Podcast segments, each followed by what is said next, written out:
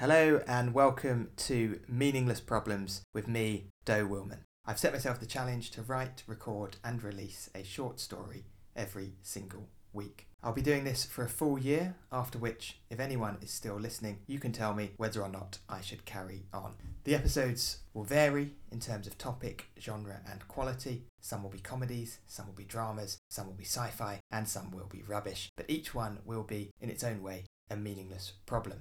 If I successfully complete this challenge and the podcast reaches 1,000 subscribers, a group of friends have agreed to donate £1,000 to Alzheimer's Research UK. That's how confident they are that this podcast will not take off. But who needs friends when you've got stories? The first episode drops on the 5th of March with a new one released every Sunday. So click subscribe now to make sure that you get a new meaningless problem in your life every single week.